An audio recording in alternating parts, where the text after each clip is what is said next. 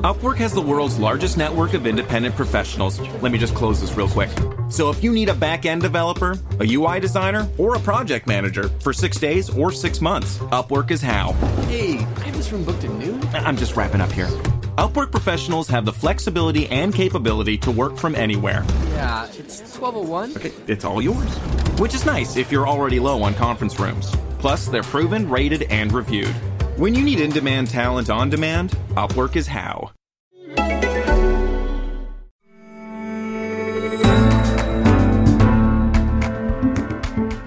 Welcome to Editor's Picks. I'm Zanny Minton Beddoes, The Economist's editor in chief. Coming up, you'll hear some of the highlights from the latest edition of The Economist. These are just a sample of our unrivaled global analysis, unpicking the stories behind the headlines. Here's one of my colleagues to tell you what's in store this week. Thanks, Danny. It's August the 15th, 2019. I'm Josie Delap. Coming up, our cover story this week. Markets are braced for a global downturn. The mood just now is not complacency, but anxiety, and it is deepening by the day. So far, a recession is a fear, not a reality. Next, Bernie Sanders has developed an almost cult like hold on a small but meaningful minority of the Democratic electorate. Mr. Sanders probably cannot win the Democratic ticket, but he could hand it to a moderate and the election to Donald Trump. And finally, when Narendra Modi was re elected last May, the Mumbai stock market soared to a record high. He won against India's anti business and fiscally feckless opposition. But bosses and investors are growing disenchanted with India's Prime Minister. That's just a sample of the stories on offer in the paper. With a subscription, you can read or listen to all of what we do, so please subscribe. Go to economist.com slash radio offer to get your first 12 issues for $12 or £12. That's economist.com slash radio offer. First up, investors used to be complacent about the risk of recession. Not anymore. Looking for meaning in financial markets is like looking for patterns in a violent sea. The information that emerges is the product of buying and selling by people with all their contradictions. Prices reflect a mix of emotion, biases, and cold eyed calculation. Yet taken together, markets express something about both the mood of investors and the temper of the times. The most commonly ascribed signal is complacency. Dangers are often ignored until too late. However, the dominant mood in markets today, as it has been for much of the past decade, is not complacency but anxiety, and it is deepening by the day. It is most evident in the astounding appetite for the safest of assets, government bonds. In Germany, where figures this week showed that the economy is shrinking, interest rates are negative all the way from overnight deposits to 30 year bonds. Investors who buy and hold bonds to maturity will make a guaranteed cash loss. In Switzerland, negative yields extend all the way to 50 year bonds. Even in indebted and crisis prone Italy, a 10 year bond gets you only 1.5%. In America, meanwhile, the curve is inverted. Interest rates on 10 year bonds are lower than on three month bills, a peculiar situation that is a harbinger of recession. Angst is evident elsewhere, too. The safe haven dollar is up against many other currencies. Gold is at a six year high. Copper prices, a proxy for industrial health, are down sharply. Despite Iran's seizure of oil tankers in the Gulf, oil prices have sunk to $60 a barrel. Plenty of people fear that these strange signals portend a global recession. The storm clouds are certainly gathering. This week, China said that industrial production is growing at its most sluggish pace since 2002. America's decade long expansion is the oldest on record, so whatever economists say, a downturn feels overdue. With interest rates already so low, the capacity to fight one is depleted. Investors fear that the world is turning into Japan, with a torpid economy that struggles to vanquish deflation and is hence prone to going backwards.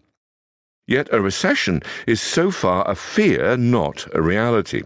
The world economy is still growing, albeit at a less healthy pace than in 2018.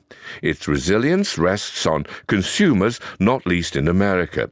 Jobs are plentiful, wages are picking up, credit is still easy, and cheaper oil means there is more money to spend. What is more, there has been little sign of the heady exuberance that normally precedes a slump. The boards of public companies and the shareholders they ostensibly serve have played it safe. Businesses in aggregate are net savers. Investors have favoured firms that generate cash without needing to splurge on fixed assets. You see this in the vastly contrasting fortunes of America's high flying stock market, dominated by capital light internet and services firms that throw off profits, and Europe's groaning under banks and under car makers with factories that eat up capital. And within Europe's stock markets, a defensive stock, such as Nestle, is trading at a towering premium to an industrial one such as Daimler. If there has been no boom and the world economy has not yet turned to bust, why then are markets so anxious? The best answer is that firms and markets are struggling to get to grips with uncertainty. This, not tariffs, is the greatest harm from the trade war between America and China. The boundaries of the dispute have stretched from imports of some industrial metals to broader categories of finished goods. New fronts, including technology, supply chains, and this month currencies, have opened up. As Japan and South Korea let their historical differences spill over into trade, it is unclear who or what might be drawn in next. Because big investments are hard to reverse, firms are disinclined to press ahead with them. A proxy measure from JP Morgan Chase suggests that global capital spending is now falling. Evidence that investment is being curtailed is reflected in surveys of plunging business sentiment, installing manufacturing output worldwide, and in the stuttering performance of industry led economies, not least Germany. Central banks are anxious too, and easing policy as a result. In July, the Federal Reserve lowered interest rates for the first time in a decade as insurance against a downturn. It is likely to follow that with more cuts. Central banks in Brazil, India, New Zealand, Peru, the Philippines, and Thailand have all reduced their benchmark interest rates since the Fed acted. The European Central Bank is likely to resume its bond buying program. Despite these efforts, anxiety could turn to alarm and sluggish growth descend into recession. Three warning signals are worth watching. First, the dollar, which is a barometer of risk appetite. The more investors reach for the safety of the greenback, the more they see danger ahead. Second come the trade negotiations between America and China. This week, President Donald Trump unexpectedly delayed the tariffs announced on August 1st on some imports, raising hopes of a deal. That ought to be in his interests, as a strong economy is critical to his prospects of re-election next year. But he may nevertheless be misjudging the odds of a downturn. Mr. Trump may also find that China decides to drag its feet in the hope of scuppering his chances of a second term and of getting a better deal, or one likelier to stick, with his Democratic successor. The third thing to watch is corporate bond yields in America. Financing costs remain remarkably low, but the spread or extra yield that investors require to hold riskier corporate debt has begun to widen.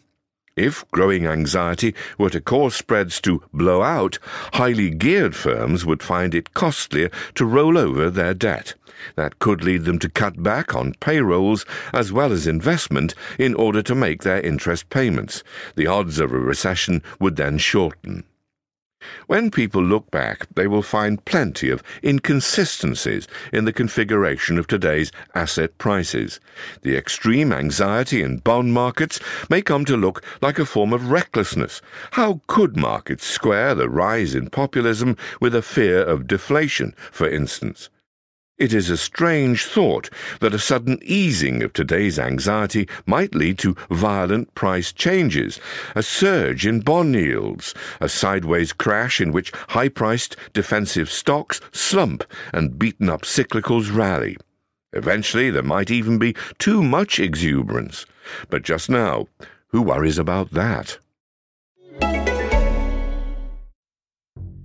What do bioscience and big data have to do with Iowa?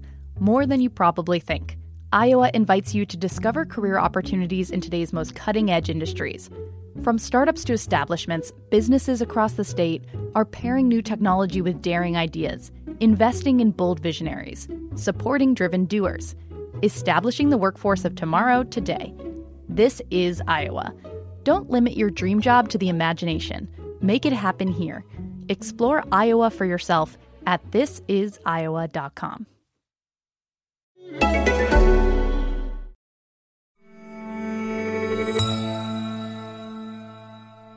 Next, a small but meaningful minority of the Democratic electorate are backing Bernie.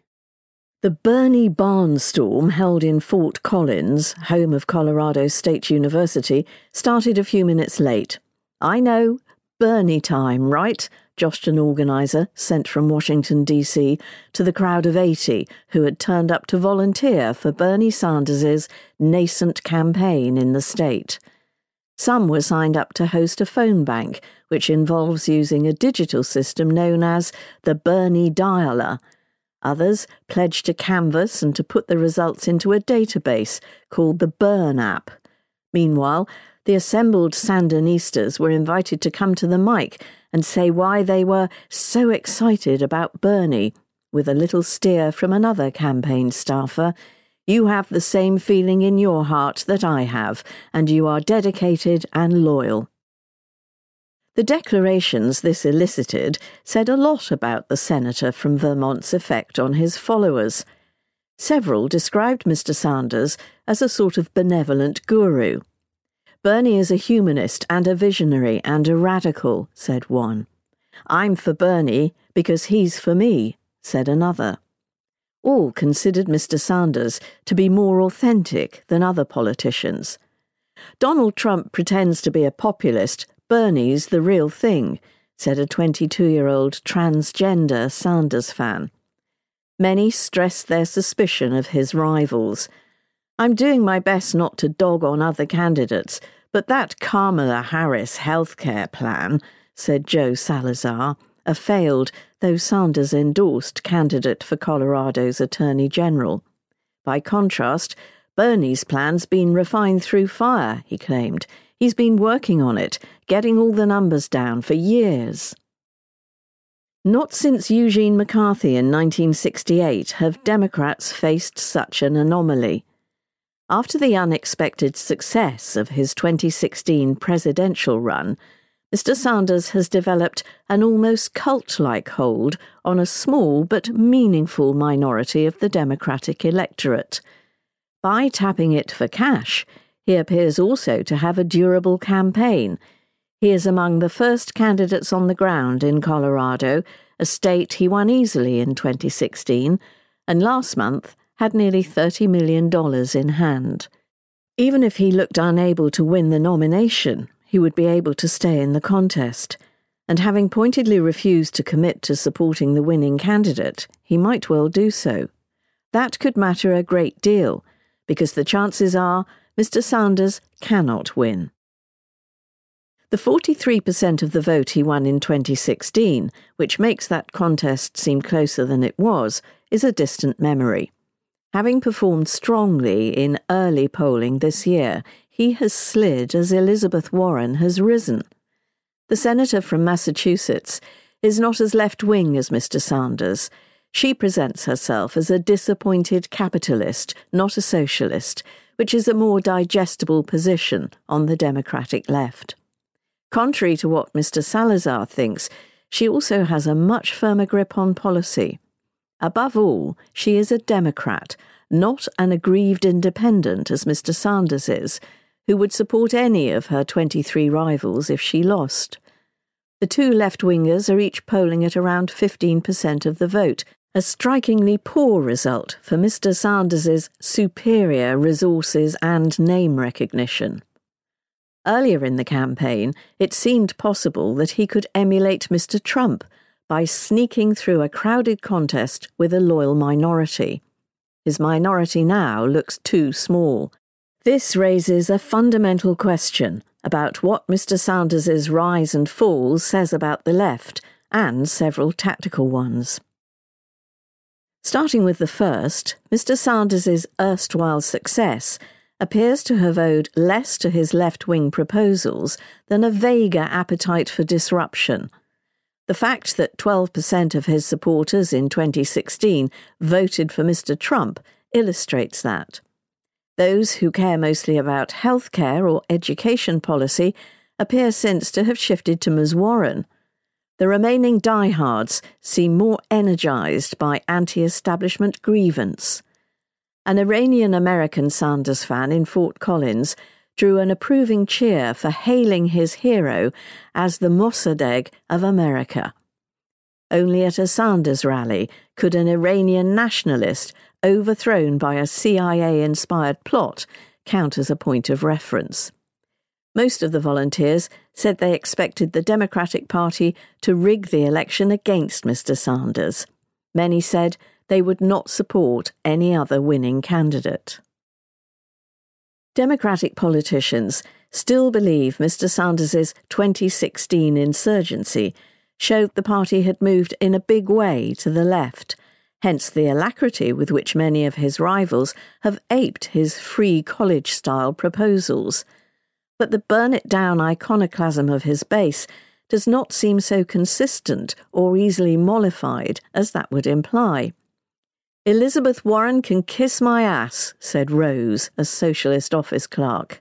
Joe Biden is a moderate Republican. They've totally infiltrated the Democrats, said Remy, a Democratic Socialist acupuncturist who offered free treatments to any volunteer who showed up to her phone bank. In terms of tactics, Mr. Sanders is most pressingly a problem for Ms. Warren. After flirting with more moderate positions, notably on healthcare, she has essentially adopted a more informed and nuanced version of Mr. Sanders's policies. In other words, she is going after his supporters. Yet if Mr. Sanders stayed in the race come what may, dividing the Democratic left, that could prove to be a fatal mistake. It might well hand the ticket to a moderate, most probably Mr. Biden still the frontrunner. Thereafter, an unreconciled Mr. Sanders would become a general election problem for Democrats. His aggrieved minority is easily sufficient to deny their candidate victory in close fought states such as Michigan or Wisconsin. Thus did McCarthy help ensure Hubert Humphrey's defeat by Richard Nixon in 1968 and Mr. Sanders help ensure Hillary Clinton's to Donald Trump. Almost all the Sandinistas in Fort Collins who admitted to having voted for Mrs. Clinton said they were embarrassed to have done so. And it must be said, the blithe status quoism of Mr. Biden could be even more off putting to Mr. Sanders's supporters than her wonkish pragmatism. Victory for Mr. Biden, then for Mr. Trump, that would be a poor return on Mr. Sanders's promise of political revolution, yet it is far more imaginable.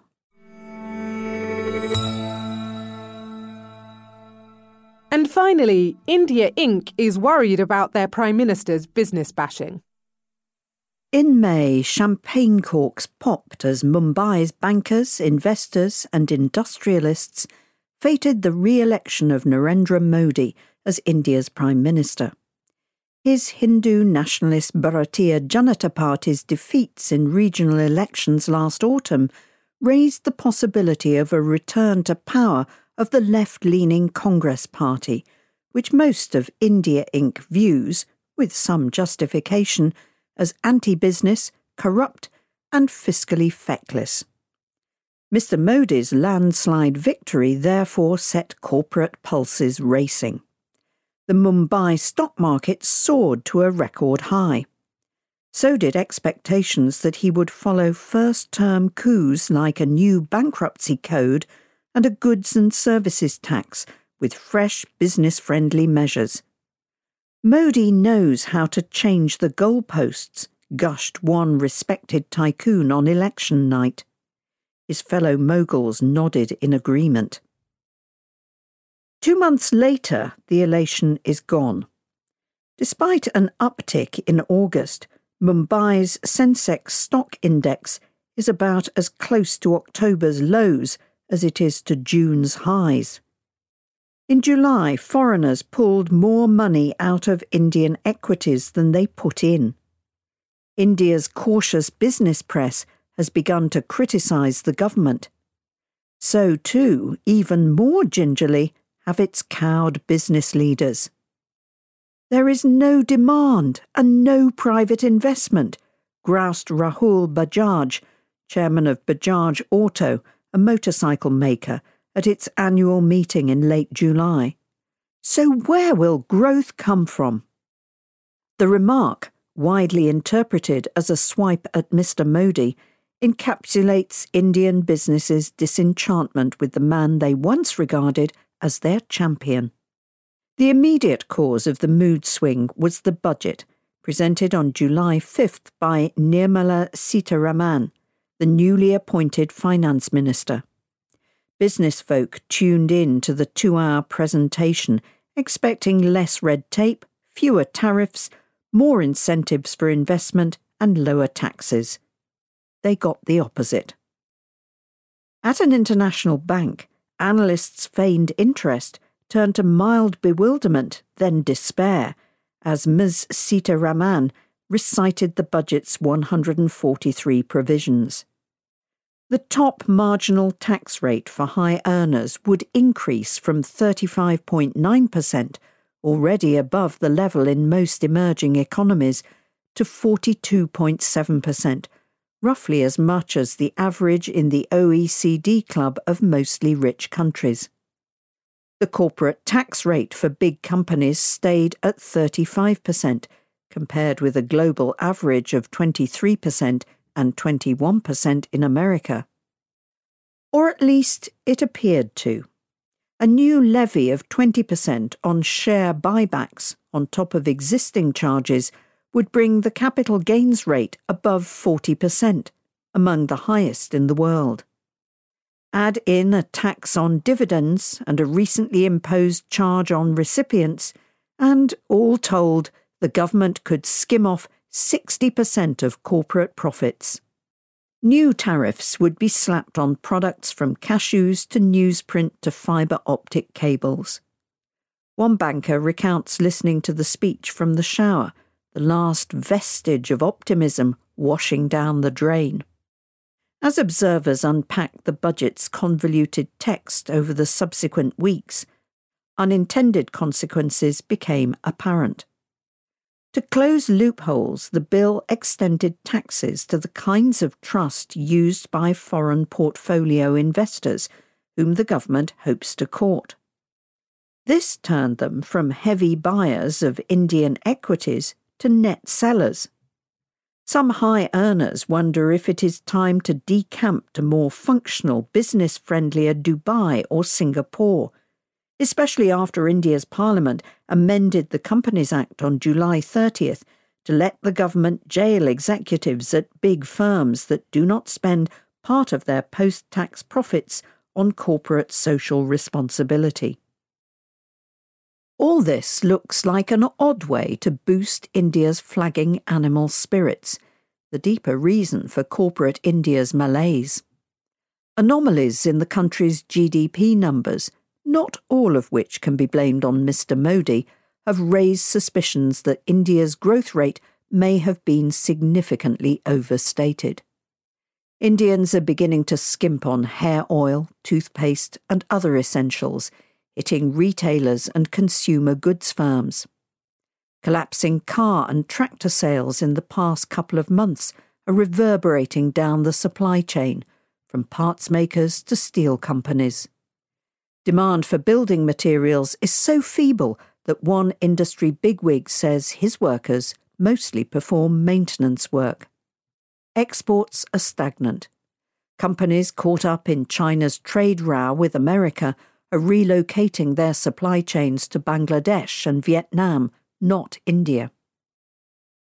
The budget and the statist signal it sends is unlikely to encourage new spending by either domestic firms or foreign ones. Business investment has been sluggish since 2015, a year after Mr. Modi first took office, a state of affairs for which the government is again not solely to blame. Lots of firms borrowed heavily to invest earlier in the decade when India's economy appeared to be on a roll. Its subsequent wobble exposed a Himalaya of bad loans, particularly at state owned banks which dominate lending. More recently, liquidity and solvency crises hit shadow banks, which finance some businesses and many consumer purchases, including cars and motorbikes. Investments are the last thing on struggling bosses' minds.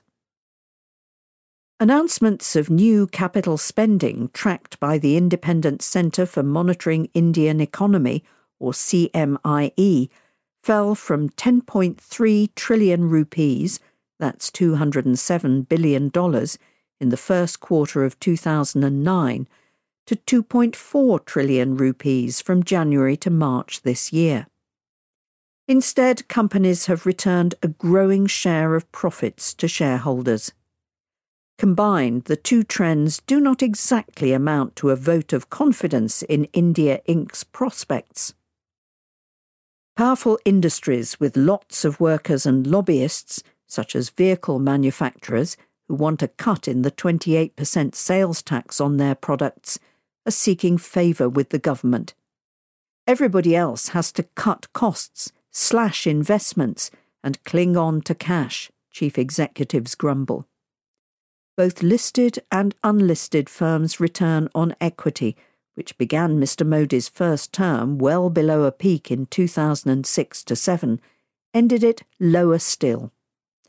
Profits at 399 of India's biggest public companies have declined by 3.7% a year on average on his watch, according to Refinitiv, a data provider. The CMIE calculates that asset utilisation has dropped from 50% in the 2000s to below 40%.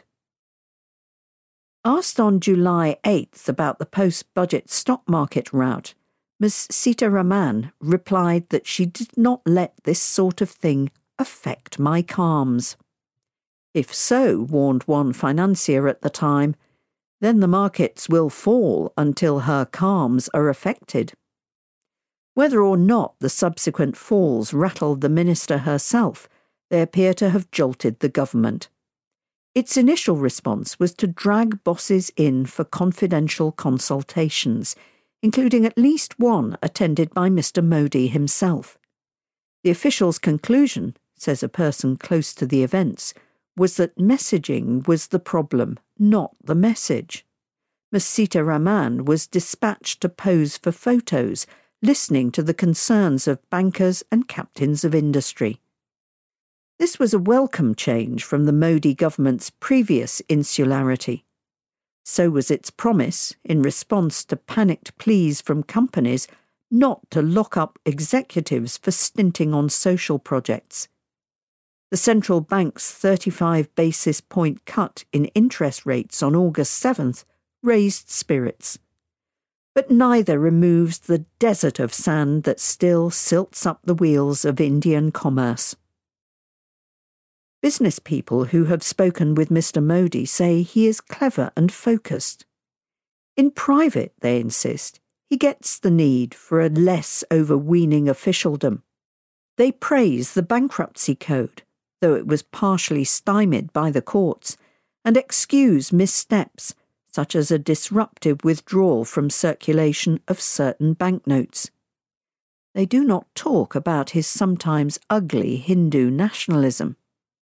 Some speculate, longingly, that the business bashing is part of a cunning strategy to distance himself from the wealthy, in order, when the time comes, to reform India's stifling labour laws. Yet they also confide that the Prime Minister often asks not what the government can do for companies, but what they can do for the government. He is increasingly viewed not as broadly pro market, but selectively pro business. His goodwill extends to companies whose goals align with his own bankers who offer cheap loans to the poor, energy firms which furnish households with gas and electricity, corporations which improve sanitation in villages near their factories. Favoured firms are kept on life support with credit from state controlled lenders, leaving less capital for everyone else. Such complaints aren't widely heard, not because they are rare, but because they are not made in public. Sotto voce, denizens of India Inc. say they fear retribution from the authorities. Criticism can provoke a call from an official that carries the implied threat of lost contracts or withdrawn permits, they say. After the suicide in July of the founder of a coffee chain who claimed to have been harassed by the tax authorities, the term tax terrorism, first coined in 2014, has gained new traction. Indian entrepreneurs share stories of protracted investigations that cripple businesses. Most of these problems are endemic in India. Despite the liberalisation of the licence Raj in the early 1990s, the country has never quite let go of its deeply ingrained interventionism. But the Prime Minister, whose 13 year tenure as Chief Minister of the Western state of Gujarat won him a reputation for sound economic management, was going to be different, members of the put upon corporate class hoped. As he begins his sixth year as India's Prime Minister, some of them are beginning to wonder if the state's success owes more to go getting Gujaratis than to their erstwhile leader. Thanks for listening to Editor's Picks. I'm Josie Delap, and in London, this is The Economist.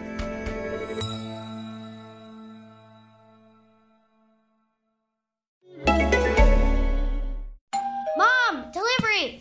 You've been loading up on things from Walmart. Yeah, I used my new Capital One Walmart Rewards card. It earns unlimited 5% back on everything I buy from Walmart online. Say what? 5% back.